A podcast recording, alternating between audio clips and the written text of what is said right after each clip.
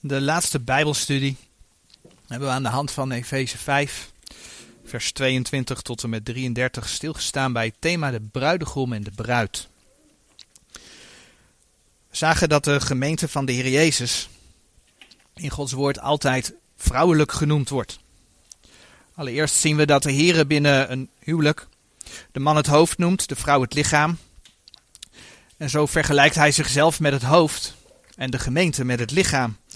Of de, oftewel, de gemeente wordt met het vrouwelijke deel vergeleken. Maar over de gemeente lezen we ook dat zij als een reine maagd wordt toebereid voor de Heer Jezus. We zagen dat de gemeente de vrouw des lams genoemd wordt. In openbaring. En vandaar dat openbaring 19 ook spreekt over de bruiloft des lams. En de Heer Jezus wordt op diverse plekken in de Bijbel dan ook de bruidegom genoemd. Zo zagen we onder andere een tekst die, die, die spreekt over de bruidegom die weerkomt van de bruiloft. En daarom wordt de gemeente ook wel de bruid genoemd. Dat neemt niet weg dat we in de Bijbel tegenkomen dat de Heere God ook Israël als vrouw had. Maar dat hij vanwege de hoererij die zij pleegde van haar gescheiden is. Maar de Bijbel laat zien dat Israël zich zal bekeren en dat de Heere zichzelf opnieuw zal ondertrouwen. Die belofte staat voor het volk van Israël. En als gemeente hebben we Israël niet vervangen, dus die belofte zal in vervulling gaan. Dat gaat gebeuren. Israël zal de vrouw van God Vader zijn. Maar Israël is niet de bruid, de vrouw van het lam. En al vertegenwoordigt bijvoorbeeld het nieuwe Jeruzalem de gemeente, omdat de gemeente in het nieuwe Jeruzalem zal wonen, het nieuwe Jeruzalem zelf is niet de bruid van het lam. Maar als de Heer het nieuwe Jeruzalem toont, dan toont hij ook de bruid, de vrouw van het lam, de gemeente. En hoe moeilijk dit misschien ook te vatten is vanuit hè, de wetenschap dat God één is, toch is dit wat de Heer in zijn woord laat zien. Zoals de mens één is en toch bestaat uit drie, zo is onze God één en bestaat toch uit drie. En als we inzoomen in die ene Godheid, daar hebben we in het verleden bij stilgestaan, dan zien we dat God de Vader andere taken heeft dan God de Zoon. En God de Zoon andere taken heeft dan de Heilige Geest. Ze hebben ieder hun eigen aparte taken. En zo zien we dat de Vader als vrouw Israël zal hebben. En dat de Heer Jezus als vrouw de gemeente zal hebben. En het mooie is dat dat volledig tot uiting komt in het feit dat Israël en de gemeente ook in de toekomst op een verschillende manier gezegend worden. Daar waar de gemeente hemels gezegend is, daar is Israël aards gezegend. Daar waar de gemeente in het nieuwe Jeruzalem zal wonen, daar zal Israël op de aarde gezaaid worden. Maar één ding is zeker. Als gemeente mogen we uitzien naar een hemelsfeest. En dat blijkbaar op de aarde een vervolg gaat krijgen. Daar mogen we naar uitzien. En als jullie goed naar de dia kijken, dan zien jullie dat ik de vorige keer bruidegom en bruid met een hoofdletter had staan. En dat ik nu bruidegom en bruid met een kleine letter heb staan. Daar waar we de vorige keer met name over de Heer en zijn gemeente hebben gesproken, willen we vandaag met name over man en vrouw spreken. En daarom gaan we nog een keer Efeze 5, vers 22 tot en met 33 lezen. Efeze 5, vers 22 tot en met 33. Gij vrouwen, weest uw eigen mannen onderdanig gelijk de Heere.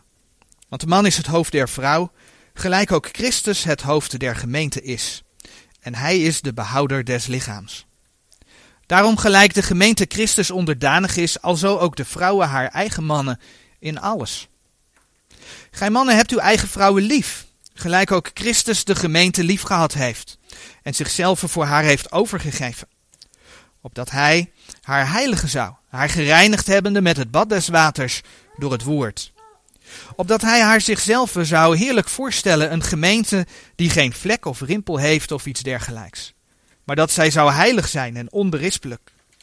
Alzo zijn de mannen schuldig hun eigen vrouwen lief te hebben, gelijk hun eigen lichamen die zijn eigen vrouw lief heeft, die heeft zichzelf lief. Want niemand heeft ooit zijn eigen vlees gehaat, maar hij voedt het en onderhoudt het. Gelijkerwijs ook de Heere de gemeente. Want wij zijn leden zijns lichaams, van zijn vlees en van zijn benen. Daarom zal een mens zijn vader en moeder verlaten en zal zijn vrouw aanhangen. En zij twee zullen tot één vlees wezen. Deze verborgenheid is groot. Doch ik zeg dit ziende op Christus en op de gemeente. Zo dan ook gij lieden, elk in het bijzonder, een iegelijk hebben zijn eigen vrouw al zo lief als zichzelf. En de vrouw zie dat zij de man vrezen.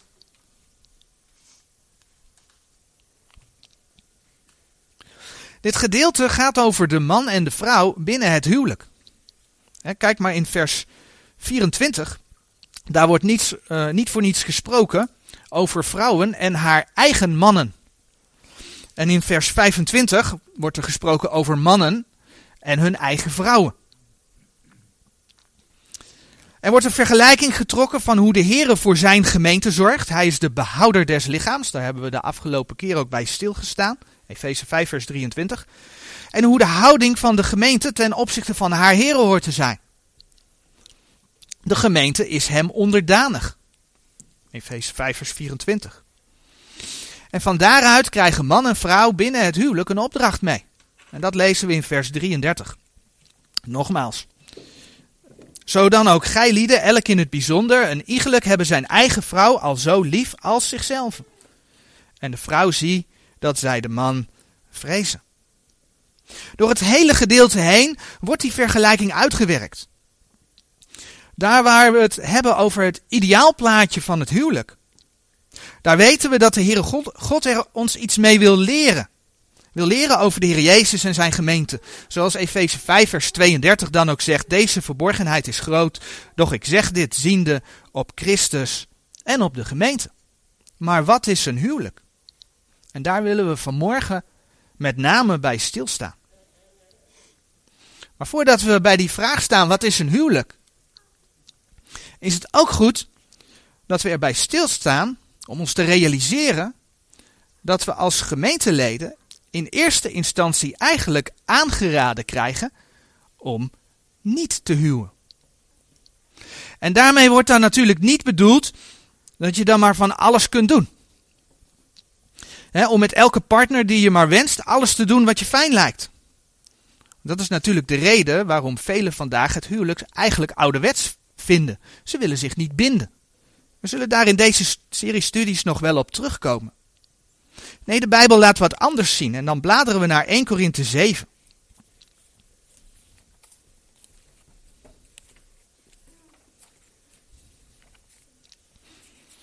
Als de Bijbel over niet huwen spreekt,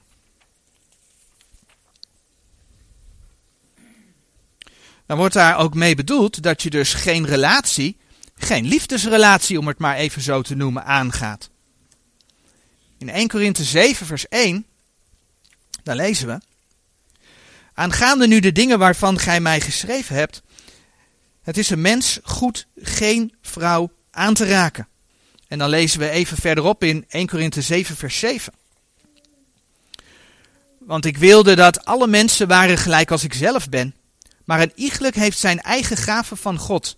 De een wel al dus, maar de ander al zo. En daar zou je eventueel ook Matthäus 19, vers 11 en 12 op kunnen zoeken. Paulus was niet getrouwd. En dat Paulus zegt: Ik wilde dat alle mensen waren gelijk als ik zelf ben, daar is een reden voor. We hebben de vorige keer stilgestaan bij het feit dat de Heer Jezus de behouder des lichaams genoemd wordt.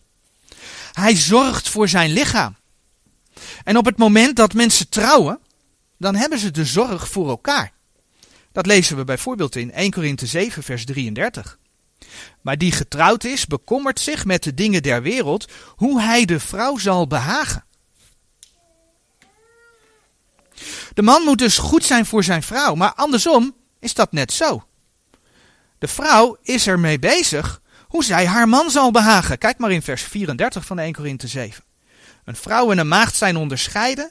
De ongetrouwde bekommert zich met de dingen des Heren, opdat zij heilig zij, beide aan lichaam en aan geest. Maar die getrouwd is, bekommert zich met de dingen der wereld, hoe zij de man zal behagen. En dat is niet alleen hoe het praktisch zou moeten werken, het is een opdracht. Daar hebben we vanmorgen al even bij stilgestaan, Efeze 5. Daar staat het heel duidelijk. Het is een opdracht. En Paulus, die niet getrouwd was, die kon naast zijn werk alle tijd inzetten voor de Here. En dat is wat de Here eigenlijk door Paulus dus ook aanraadt. We hebben het al in eh, vers 34 gelezen, maar vers 32 is ook duidelijk. En ik wil dat gij zonder bekommernis zijt. De ongetrouwde bekommert zich met de dingen des Heren, hoe hij de Here zal behagen. Er is dus eigenlijk de oproep: bekommer je niet met de dingen van de wereld, maar probeer je geheel op de Here te richten. Ja, en natuurlijk moeten ook mensen die gehuwd zijn zich op de Here richten. Dat is waar. Maar feit is dat je met veel meer dingen rekening moet houden. Je vrouw behagen. Of als vrouw je man behagen. Je kinderen opvoeden. En alles wat daarbij komt kijken. Daar moet je dan verantwoording voor nemen. En Paulus geeft zelfs aan dat alle beslommeringen die we tegenkomen, dat dat een soort verdrukking is. Kijk maar in vers 28. In vers 28 van 1 Korinthe 7 daar wordt eh, in het laatste deel van het vers gezegd, maar laten we het even helemaal lezen. Maar indien gij ook trouwt, gij zondig niet, en indien een maag trouwt, zij zondig niet. Doch de zulke zullen verdrukking hebben in het vlees, en ik spaar u lieden. Dus je komt, doordat je één wordt met een ander, een hele hoop dingen tegen, waar je voor moet zorgen. En als man zijnde staat er zelfs, de Heer heeft zijn leven gegeven voor zijn gemeente, dat zegt nogal wat. Doch de zulke zullen verdrukking hebben in het vlees, en ik spaar u lieden. Blijf je alleen, dan kun je je veel beter op de Heer richten. Dan heb je veel meer tijd voor de Heer. Dat is het advies wat, wat we krijgen. Dat neemt niet weg dat beide situaties, dus alleen blijven, maar ook huwen, een gave genoemd worden. In 1 Korinthe 7, daar lezen we nogmaals. 1 Korinthe 7, vers 7. De tekst verschijnt ook op de dia.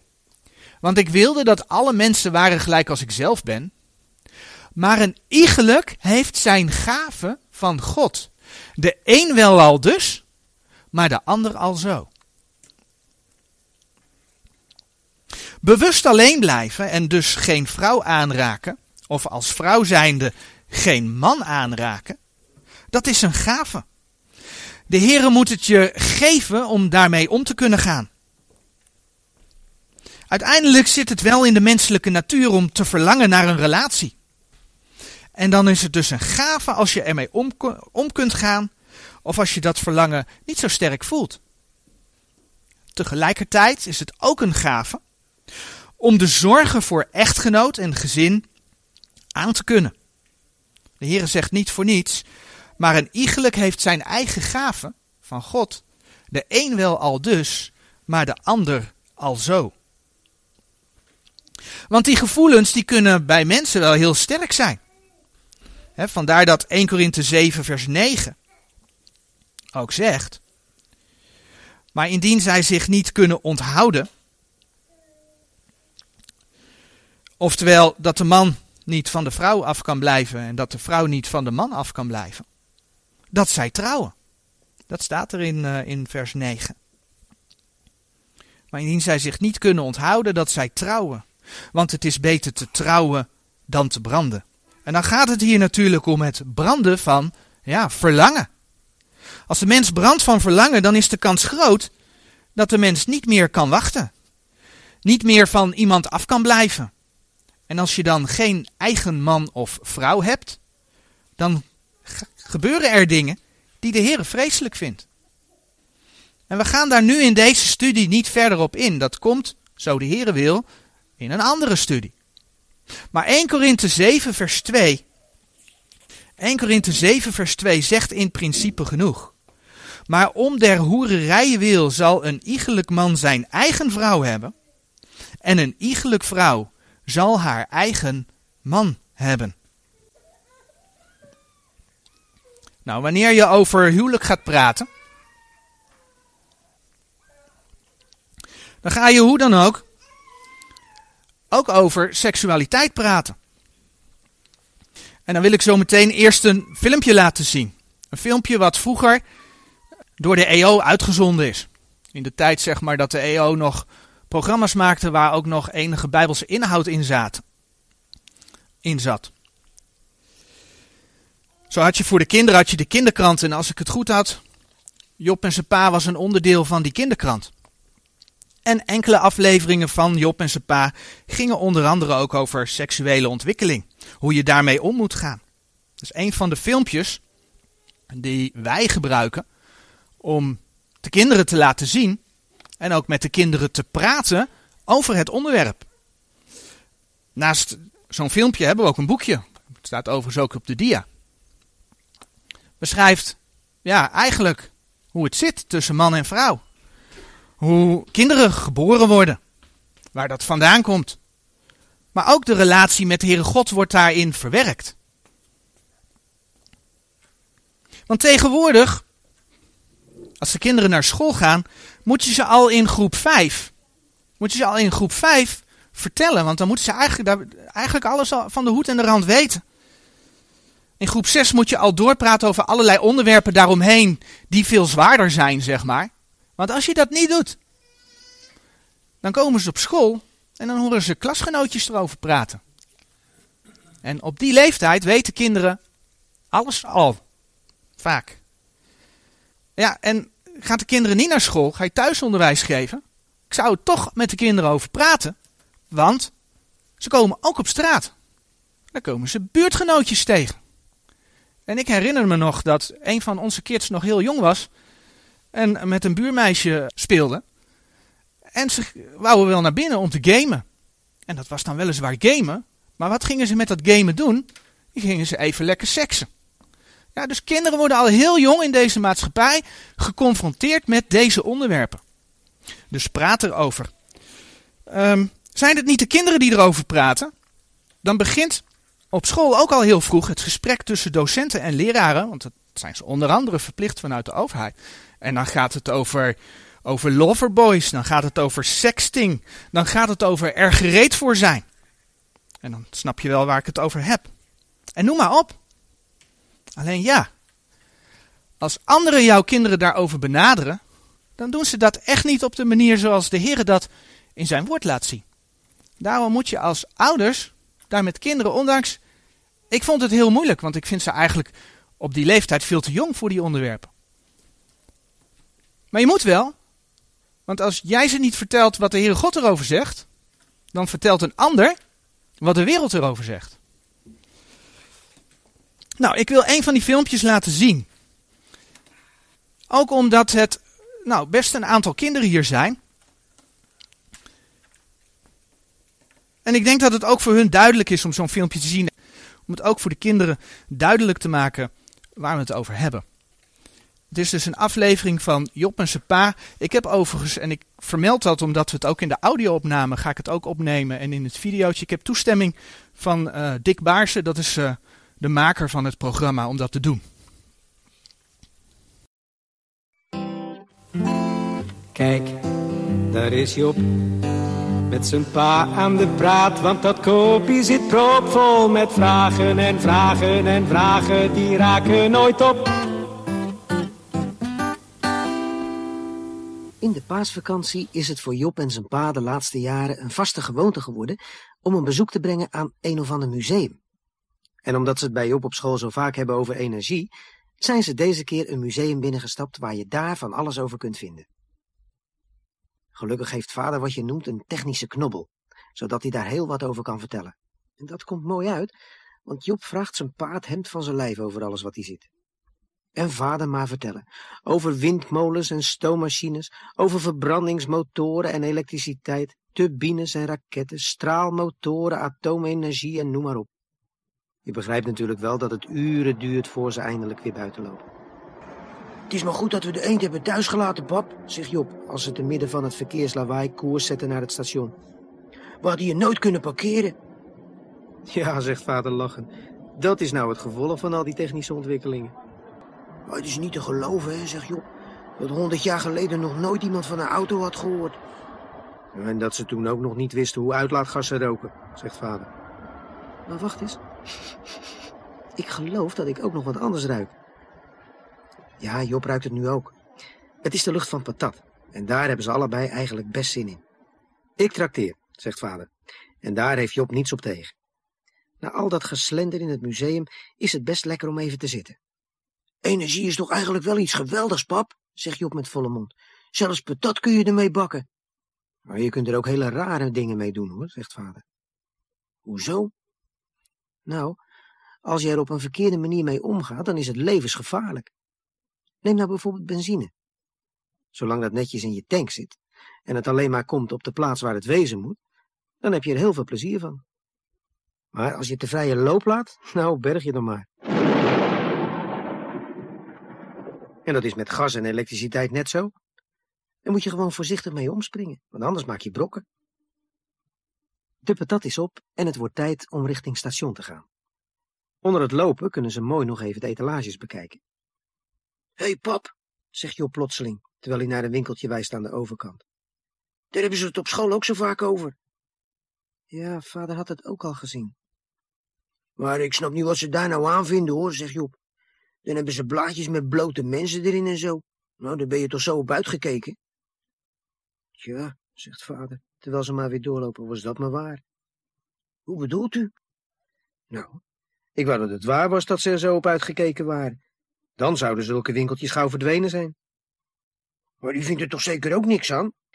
Hmm, bromt vader, dat is een moeilijke vraag, Job. Daar kan ik je niet zo gauw een antwoord op geven. Job kijkt zijn vader niet begrijpend aan. Nou, breuk me klomp, zegt hij. Daar begrijp je niks van, hè? Maar dat komt omdat je nog geen puber bent. Geen puber? Wat is dat nou weer? Nou, zegt vader, officieel ben je nu nog in de kinderleeftijd. Maar over een tijdje gaat dat veranderen. Dan begint er namelijk een soort kracht of energie in je lichaam te werken, waardoor je volwassen wordt. Dan word je dus een man, zodat je later ook een gezin kunt krijgen, met het meisje waar je echt van houdt, net als je moeder en ik. Nou, bij jullie lijkt het net een soort van aantrekkingskracht, lach je op. Net als van twee magneten. Ja, zegt vader, daar lijkt het wel een beetje op. Die kracht noemen ze seksualiteit. En begint dat bij je te werken, nou, dan ben je dus een puber, snap je? Ja, zegt Job. Maar uh, moet je dan naar zo'n seks, Job? Ben je mal? Hoe kom je daar nou bij? Dat moet je juist niet doen. Oh nee, waarom dan niet? Omdat je met seksualiteit altijd voorzichtig moet omgaan. Net als met alle energie. Weet je, in die winkeltjes verkopen ze blaadjes en verhuren ze films en dat soort zaken die de seksualiteit kunstmatig opheppen en extra versterken. En dat moet je nooit doen. Waarom niet? vraagt Job. Dat zal ik je zo vertellen, zegt vader. Want ze zijn al pratende op het station aangekomen. En ze moeten eerst even kijken op welk perron ze moeten wezen en hoe laat de trein vertrekt. Ze hebben nog even de tijd, dus zoeken ze een bankje op waar vader weer verder kan gaan met zijn vrouw. Toen we daarnet patat zaten te eten, hè, toen hadden we het over benzine. Nou, wat is de enige plek waar benzine veilig zijn volle kracht kan ontwikkelen? in de motor natuurlijk, zegt Job. Dat is nogal wiedes. Zo is dat, zegt vader. En voor die tijd moet het maar rustig in de benzinetank worden bewaard. Want laat je te vrije loop, nou, dan maak je brokken. Nou, met seksualiteit is het net zo. Er is eigenlijk maar één plaats waar dat veilig en goed tot ontwikkeling kan komen. En dat is daar waar twee mensen zoveel van elkaar houden dat ze besloten hebben om voor altijd bij elkaar te blijven. Daar wordt het een van de fijnste dingen die God aan de mensen gegeven heeft. En zolang je nog niet zo ver bent, nou, dan moet je het maar zo rustig mogelijk bewaren. Want dan gebeuren er niet zo gauw vervelende dingen mee. Wat voor vervelende dingen bedoelt u dan, pap? Wil je ook nog weten? Maar op dat moment komt net een trein. Gelukkig is het niet druk, zodat ze heel makkelijk een rustig plekje kunnen vinden. Hier, pap, bij het raam, zegt Job. En nadat hij even uit het raam gekeken heeft, herinnert hij zijn vader aan de vraag die hij net stelde, over die vervelende dingen. Oh ja, zegt vader. Kijk, seksualiteit is een soort aantrekkingskracht, hè? Nou, wanneer je dat niet met rust laat, dan wordt het al gauw veel te sterk. En omdat je dan nog niet getrouwd bent, word je steeds meer aangetrokken tot allerlei namaak. Zoals je dat bijvoorbeeld vindt in die winkeltjes. Alleen wordt die aantrekkingskracht daardoor nog sterker. En voor je het weet ben je aan die rommel verslaafd. Bovendien kun je dan ook niet meer wachten totdat je getrouwd bent. Daarom zie je zo vaak dat jongens en meisjes hun seksualiteit helemaal verkeerd gaan gebruiken. Elke keer weer met een ander. En zonder echt van elkaar te houden. Vrije seks noemen ze dat. Nou, daar word je ook niet gelukkig van. Hoe weet u dat nou, pap? vraagt Job.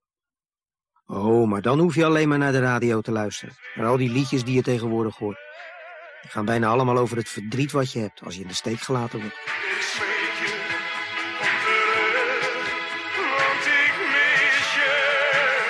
Jij hoort bij mij. En het ergste is dat je dan nooit meer echt van iemand durft te houden, omdat het toch maar weer voor even is. Snap je? Job knikt. Een beetje, zegt hij. Dus als je je seksualiteit zoveel mogelijk met rust laat, eh, dan heb je het eigenlijk veel makkelijker. Zo is het precies, zegt vader. En als je dan later het liefste meisje ontmoet van de hele wereld, dan kan het allemaal op een rustige manier tot ontwikkeling komen. En dan zul je zien hoe gelukkig jullie ermee zullen worden. Job moet er een beetje om lachen. Ja, dat zal best, zegt hij. Ze zijn er. De trein stopt en ze stappen uit. Alleen moet je nu niet denken dat het nou zo heel erg makkelijk is om zo te leven, hoor, zegt vader, terwijl de trein weer wegrijdt. Waarom niet? vraagt Job. Omdat het allemaal seks is wat de klok slaat, zegt vader. Overal kom je tegen, waar je ook bent. Daarom moet je goed weten wat je wil, Job, en wat je doel is. Wat dat betreft is het net als met die trein waarin we net gezeten hebben. Als die op het goede eindstation wil komen, dan moet hij op het goede spoor blijven. En wat eigenlijk nog belangrijker is, dan moet hij ook goed contact houden met de bovenleiding. Want zonder dat contact komt hij nog nergens. En dat is met ons ook zo, Job. Alleen met een goed contact met je bovenleiding heb je de kracht om door te zetten. Ondanks alle dingen om je heen die je van het rechte spoor proberen af te brengen. En Job begrijpt precies wat zijn vader bedoelt. Er komt een energie in je body. Zoals de stroom die machines draaien doet. En de lampen licht laat geven. Die zal straks in jou gaan leven en dat is goed. Het is ook een onzichtbare krachtbron. Zolang je die met rust laat is hij stil.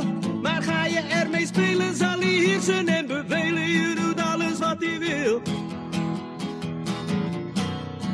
Als je je laat gaan, dan maak je brokken. Vriendschap gaat er soms zomaar door stuk. Bewaar het voor wie van je houdt. En met wie je eenmaal trouwt. Dat heet geluk. Je hebt het zomaar gekregen. Het is een heel mooi geschenk komt van boven in je leven en God wil jou leiding geven. Bovenleiding, energie, zie je waar ik aan denk.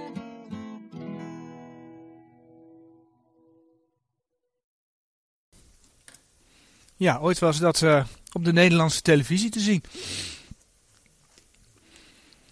En wat ik voor de kinderen erg belangrijk vind, is dat dit korte programma duidelijk eh, maakt dat seksualiteit alleen veilig is binnen een relatie, het huwelijk, dat de Heere God wil. En wat ze lieten zien met al die mensen die maar met elkaar wisselen, dat dat onder andere is wat in de Bijbel, en je komt dat in de Bijbel best regelmatig tegen, dat dat is wat de Heere God hoererij noemt. En dat is wat de God heel erg vindt. En om dat te voorkomen, wil de Heere God dus dat iedere man zijn eigen vrouw heeft en dat iedere vrouw haar eigen man heeft. Maar dan stellen we ons nogmaals de vraag: wat is dan een huwelijk? Is een huwelijk per definitie dat je naar het gemeentehuis gaat en dat je daar bij de ambtenaar van de burgerlijke stand komt en dat hij jou een boekje geeft met zijn handtekening erin en dat je dan man en vrouw bent? Voor de maatschappij wel. Maar is dat voor de Heere God ook een huwelijk? Is het huwelijk per definitie een kerkdienst? Een kerkdienst waarin de voorganger zegt: En nu zijn jullie man en vrouw. En die voorganger die daar misschien dan ook wel voor bidt. Voor veel mensen die kerkelijk vanuit de traditie leven, misschien wel. Maar maakt die kerkdienst jou voor de Heere God man en vrouw? Is het huwelijk het uitwisselen van trouwringen? Maakt dat je voor de Heere God man en vrouw? Of is het huwelijk een feestje geven? Maakt dat feestje jou, uh, jullie, de bruid en de bruidegom, voor God man en vrouw? Nou, in Efeze 5, vers 30 en 31.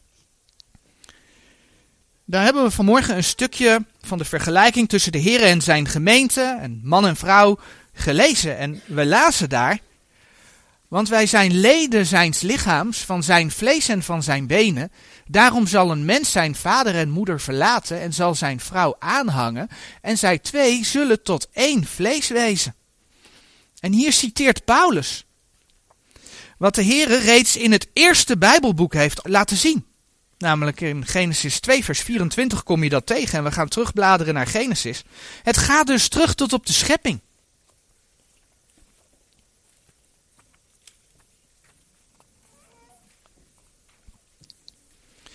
En dan lezen we in Genesis 1, vers, vanaf vers 26 allereerst. En God zeide, laat ons mensen maken naar ons beeld, naar onze gelijkenis. En dat zij heerschappij hebben over de vissen der zee en over het gevogelte des hemels. En over het vee en over de gehele aarde en over al het kruipend gedierte dat op de aarde kruipt. En God schiep de mens naar zijn beeld, naar het beeld God schiep hij hem. Man en vrouw schiep hij hen. En God zegende hen en God zeide tot hen, weest vruchtbaar en vermenigvuldigd. En vervul de aarde en onderwerpt haar en het heerschappij over de vissen der zee en over het gevogelte des hemels en over al het gedierte dat op de aarde kruipt. God heeft de mens dus geschapen als man en vrouw. En zij moesten vruchtbaar zijn en zich vermenigvuldigen. Zij kregen dus de opdracht om kinderen te krijgen, om de aarde te vullen. Je hebt dus een man en een vrouw nodig om te vermenigvuldigen, om kinderen te krijgen. Met andere woorden, seksualiteit is helemaal niks raars. De Heere God heeft het gegeven. Hij heeft het in zijn schepselen gelegd. Alleen de vraag is, hoe gebruiken die schepselen die seksualiteit? Nou, de Heere laat in zijn woord in ieder geval zien hoe hij wil dat het gebruikt wordt. Dan wordt er vaak gezegd dat er tegenstrijdigheden in de Bijbel staan, zo ook in Genesis 1 en 2. Want um, de scheppingsgeschiedenis in Genesis 1 zou anders zijn dan de scheppingsgeschiedenis zoals die verwoord wordt in, in Genesis 2. Maar het punt is natuurlijk dat Genesis 2 misschien wel andere woorden gebruikt.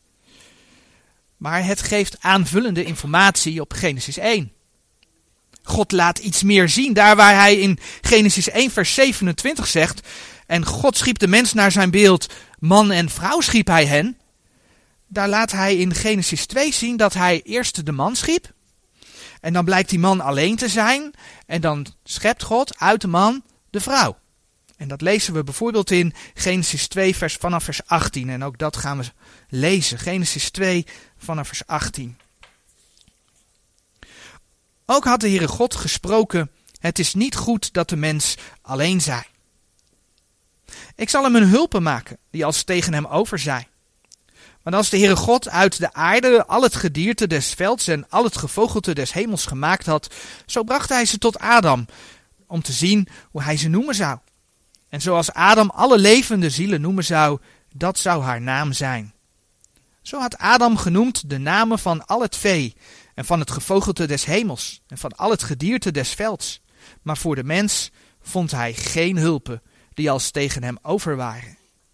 Toen deed de Heere God een diepe slaap op Adam vallen en hij sliep. En hij nam een van zijn ribben en sloot derzelver plaats toe met vlees.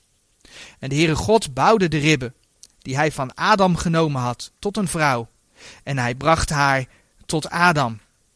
Toen zeide Adam, deze is ditmaal been van mijn benen en vlees van mijn vlees. Men zal haar maninne heten, omdat zij uit de man genomen is.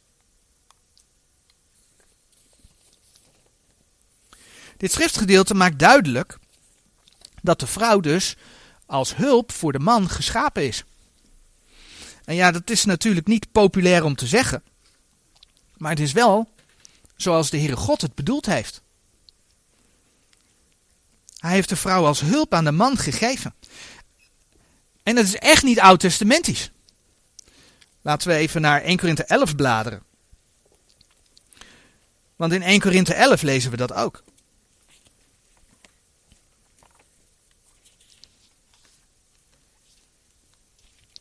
In 1 Korinthe 11 vers 3.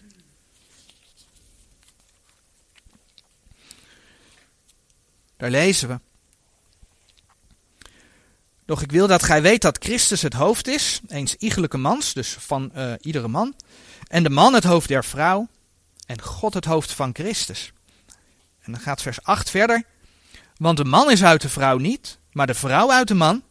Want ook de man, ook is de man niet geschapen om de vrouw, maar de vrouw om de man. Dat is wat Gods woord zegt. Nou, als je dan bijvoorbeeld in Spreuken 31, vers 10 eh, tot en met uh, 31 gaat kijken, dan zie je hoe de Heer zo'n bijbelse hulp voor de man bedoeld heeft. En dat is echt niet per definitie de vrouw alleen maar achter het aanrecht, om maar een populaire moderne uitdrukking te gebruiken. Maar wel een vrouw die haar plaats weet. Zoals overigens ook de man zijn plaats moet weten. Want ook de man moet zijn plaats innemen. Hij moet niet alleen het hoofd genoemd worden, maar hij moet het hoofd zijn. Hij moet zich niet laten besturen, hij moet besturen.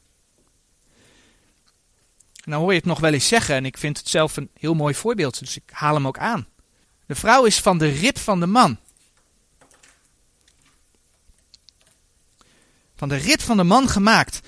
Ze is niet uit zijn hoofd gemaakt om over hem te heersen, maar ze is ook niet uit de voeten van de man gemaakt om overheen te lopen of om te negeren. Maar ze is uit de rib. En de rib, dat zit bij het hart. Oftewel, zij is er om van te houden.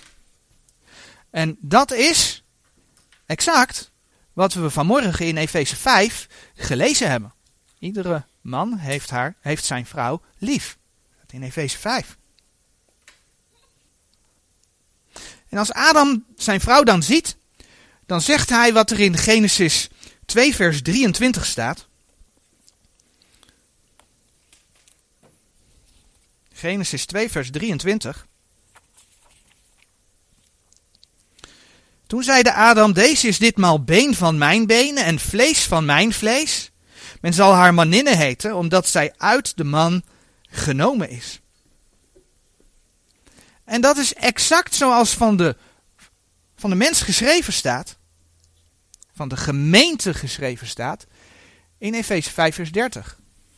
Want wij zijn leden zijns lichaams van zijn vlees en van zijn benen.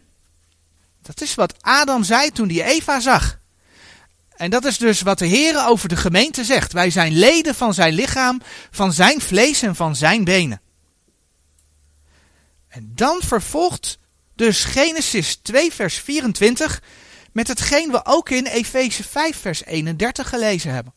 Want in Genesis 2 vers 24 staat: Daarom zal de man zijn vader en moeder verlaten en zijn vrouw aankleven en zij zullen tot één vlees zijn.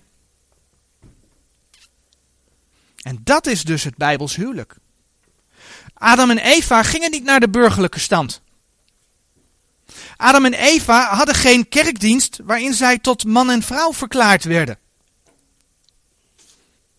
Adam en Eva hadden geen ringen, hadden geen trouwfeestje. En toch waren zij man en vrouw, omdat ze elkaar aankleefden of elkaar aanhingen en één vlees waren. Dat is wat de Bijbel als definitie voor het huwelijk geeft. En de Heer Jezus die bevestigt dat. Matthäus 19. In Matthäus 19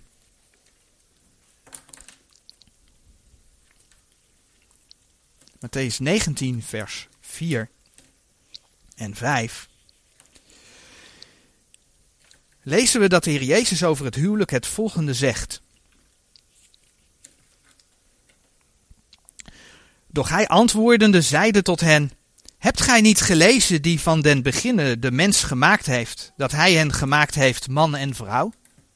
En gezegd heeft: Daarom zal een mens vader en moeder verlaten en zal zijn vrouw aanhangen en die twee zullen tot één vlees zijn.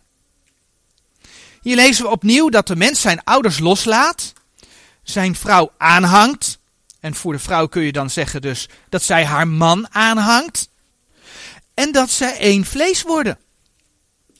En om dat nog eens te bevestigen, lezen we in vers 6. Alzo dat zij niet meer twee zijn, maar één vlees. Hetgeen dan God samengevoegd heeft, scheide de mens niet. En dit plaatje, wat de Bijbel schetst, dat vinden we bevestigd in meerdere geschiedenissen in de Bijbel. We noemden al Adam en Eva die geen, ja, geen huwelijksceremonie gehad hebben, maar wel man en vrouw waren. Hetzelfde zien we in de geschiedenis van Isaac en Rebecca, als we naar Genesis 24 gaan.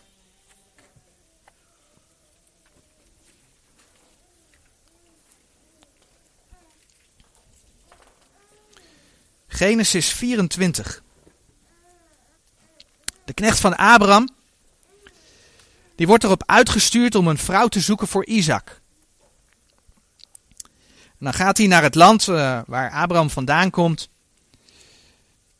En daar vindt hij Rebecca.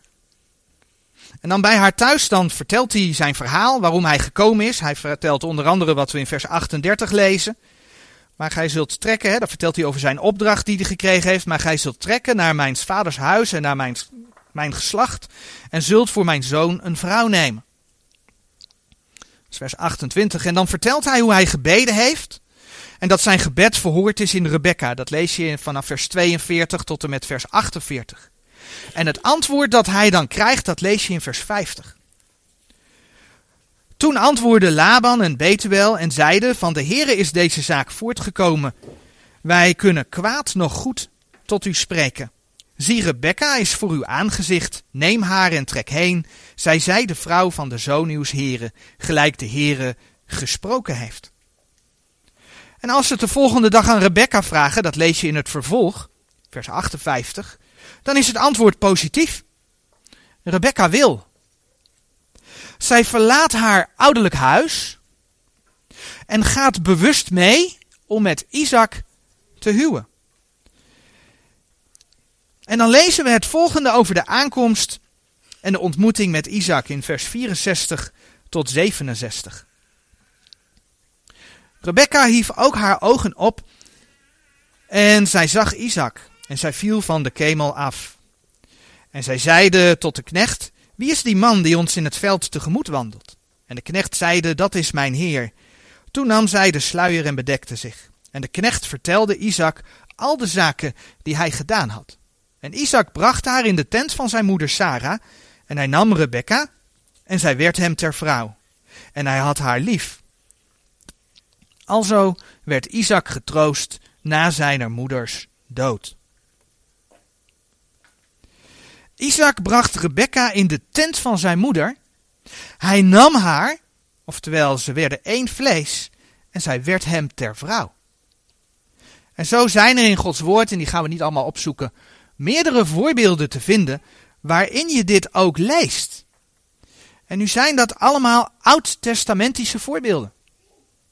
Maar aangezien zowel de Heer Jezus als later de apostel Paulus door de Heer geïnspireerd dezelfde definitie van een huwelijk geven, mag duidelijk zijn dat in de loop van de tijd dat dat in Gods ogen niet veranderd is. Dat is gewoon de Bijbelse definitie van een huwelijk.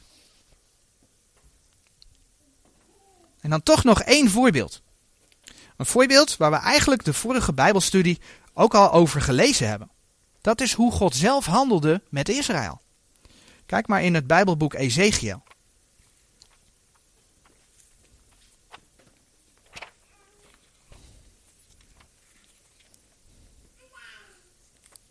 Ezekiel 16. Lezen we eerst vers 4, dat gaat over de geboorte van Israël. Ezekiel 16, vers 4. En aangaande uw geboorte, ten dagen als gij geboren waart, werd uw navel niet afgesneden en gij waart niet met water gewassen, toen ik u aanschouwde. Gij waart ook geen sinds met zout gewreven, noch in windelen gewonden. En dan gaan we verder in vers 8. Als ik nu bij u voorbij ging, zag ik u. En zie, uw tijd was de tijd der minne. Zo breidde ik mijn vleugel over u uit en dekte uw naaktheid. Ja, ik zwoer u en kwam met u in een verbond, spreekt de Heere Heere, en gij werd mijne. De tijd der minne gaat samen met het trouw beloven en daardoor in een verbond komen. Gods eigen handelen past exact binnen hetgeen hij ons leert. En deze bijbelse definitie is heel belangrijk. Punt 1, het voorkomt dat je, voordat je je papiertje hebt, maar wat kunt doen. Want als jij je bewust aan iemand koppelt, ben je voor God man en vrouw.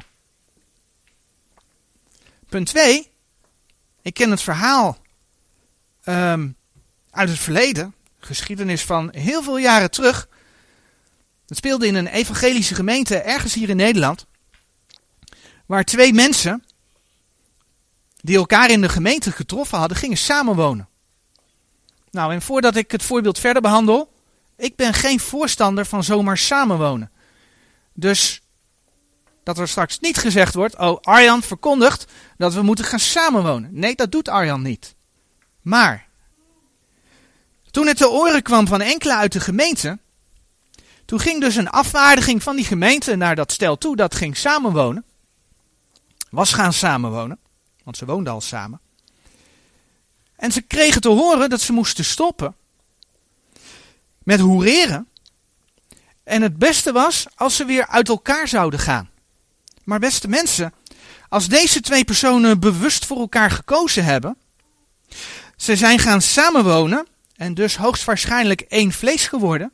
Ze hebben elkaar aangehangen. Ze zijn één vlees geworden. Dan zijn zij op basis van wat de Heere God in zijn woord zegt, man en vrouw. En wat doet die gemeente op het moment dat ze zeggen, jullie moeten uit elkaar gaan?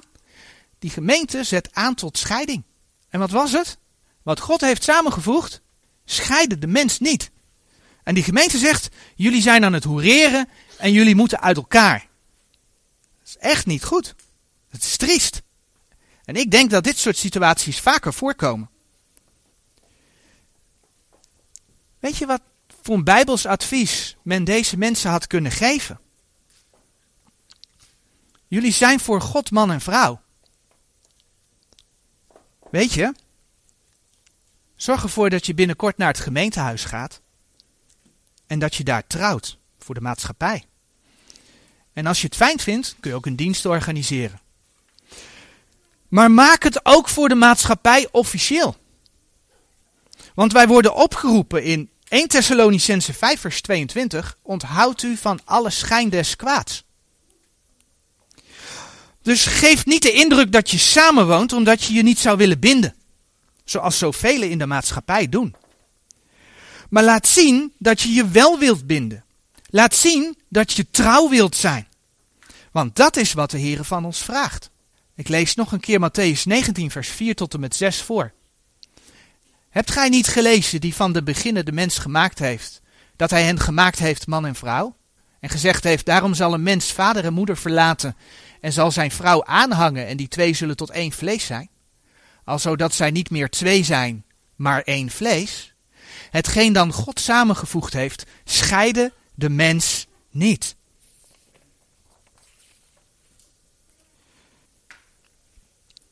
En misschien is het dan belangrijk om even, na alles wat ik over heb gezegd, dat een huwelijk uh, uh, niet een bezoek aan het stadhuis is. En dat een huwelijk niet is dat je naar de kerk gaat en dat de voorganger uitspreekt en nu bent u man en vrouw. Goed om even te benadrukken dat ik met dit voorbeeld dus ook laat zien dat ik er een voorstander van ben om wel naar het stadhuis te gaan. Want dat is hoe in deze maatschappij het huwelijk ingeregeld is. En zo houden wij het in ere wat, God, wat Gods woord ons leert. Dus nee, het is geen bijbels huwelijk. Maar we horen die gang wel te maken. Om naar buiten toe eerlijk te leven. Onthoud u van alle schijn des kwaads. Nou, de volgende keer gaan we met dit onderwerp verder. We zullen onder andere zien dat niet alle tot één vlees worden, dat dat in alle situaties voor God een huwelijk is. Ook gaan we zien dat de Heer scheiden heel erg vindt. Maar dat hij in zijn woord wel degelijk uitzonderingen geeft, waarbij hij het toestaat en zelfs de gelegenheid geeft om te hertrouwen. En dan weet ik dat ik een gevoelig onderwerp raak, waarover veel verdeeldheid eerst, waarover ook een enorme hardheid onder christenen is. En dan zeg ik er meteen bij, wat is hardheid? Want op het moment dat we gewoon Gods woord vertellen zoals het is, ja, weet je, dan is het zo. Maar het wordt hard wanneer jij je eigen regels, denk aan de fariseeën, maakt. En zegt, jij mag niet hertrouwen, terwijl God mogelijkheden geeft, die er dus zijn in zijn woord. Wie zijn wij dan? Om te zeggen, nee, dat kan niet. Vaak worden seksuele zonden besproken alsof het doodzonden zijn. Maar bedenk dat de Heer Jezus voor al onze ongerechtigheden gestorven is aan het kruis. En dat als wij onze zonden beleiden, dat hij dan al die ongerechtigheden, 1 Johannes 1 vers 9, dat hij dat wegdoet. Dan reinigt hij ons daarvan.